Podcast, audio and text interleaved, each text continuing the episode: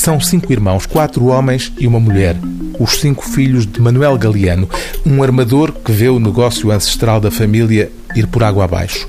Um desses cinco filhos, Edmundo, acaba de regressar de uma missão humanitária num campo de refugiados do Quênia.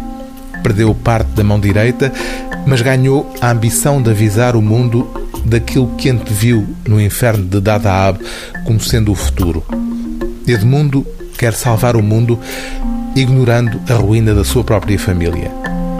O novo romance de Lídia Jorge, Estuário, põe em contraponto a angústia próxima, familiar, palpável, e uma angústia em grande escala, onde os males do mundo, avassaladores, surgem como um oráculo de terríveis ameaças no horizonte.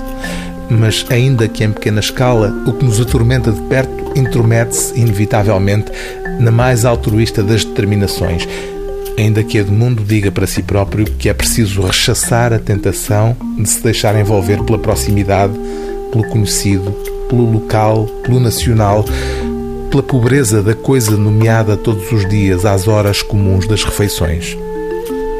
Porque estamos aqui reunidos, interroga-se Edmundo Galeano quando se anuncia já a tragédia familiar, lacrimejando a perda de dois navios, duas cangalhas velhas e o nosso dinheiro com elas, estamos vivos e bem alimentados.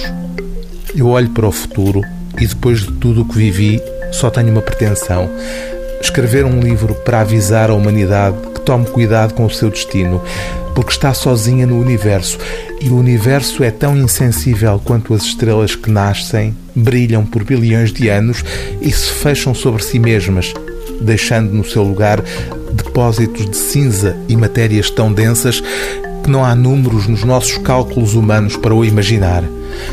Quem, no meio desse mistério gigantesco, se importará connosco?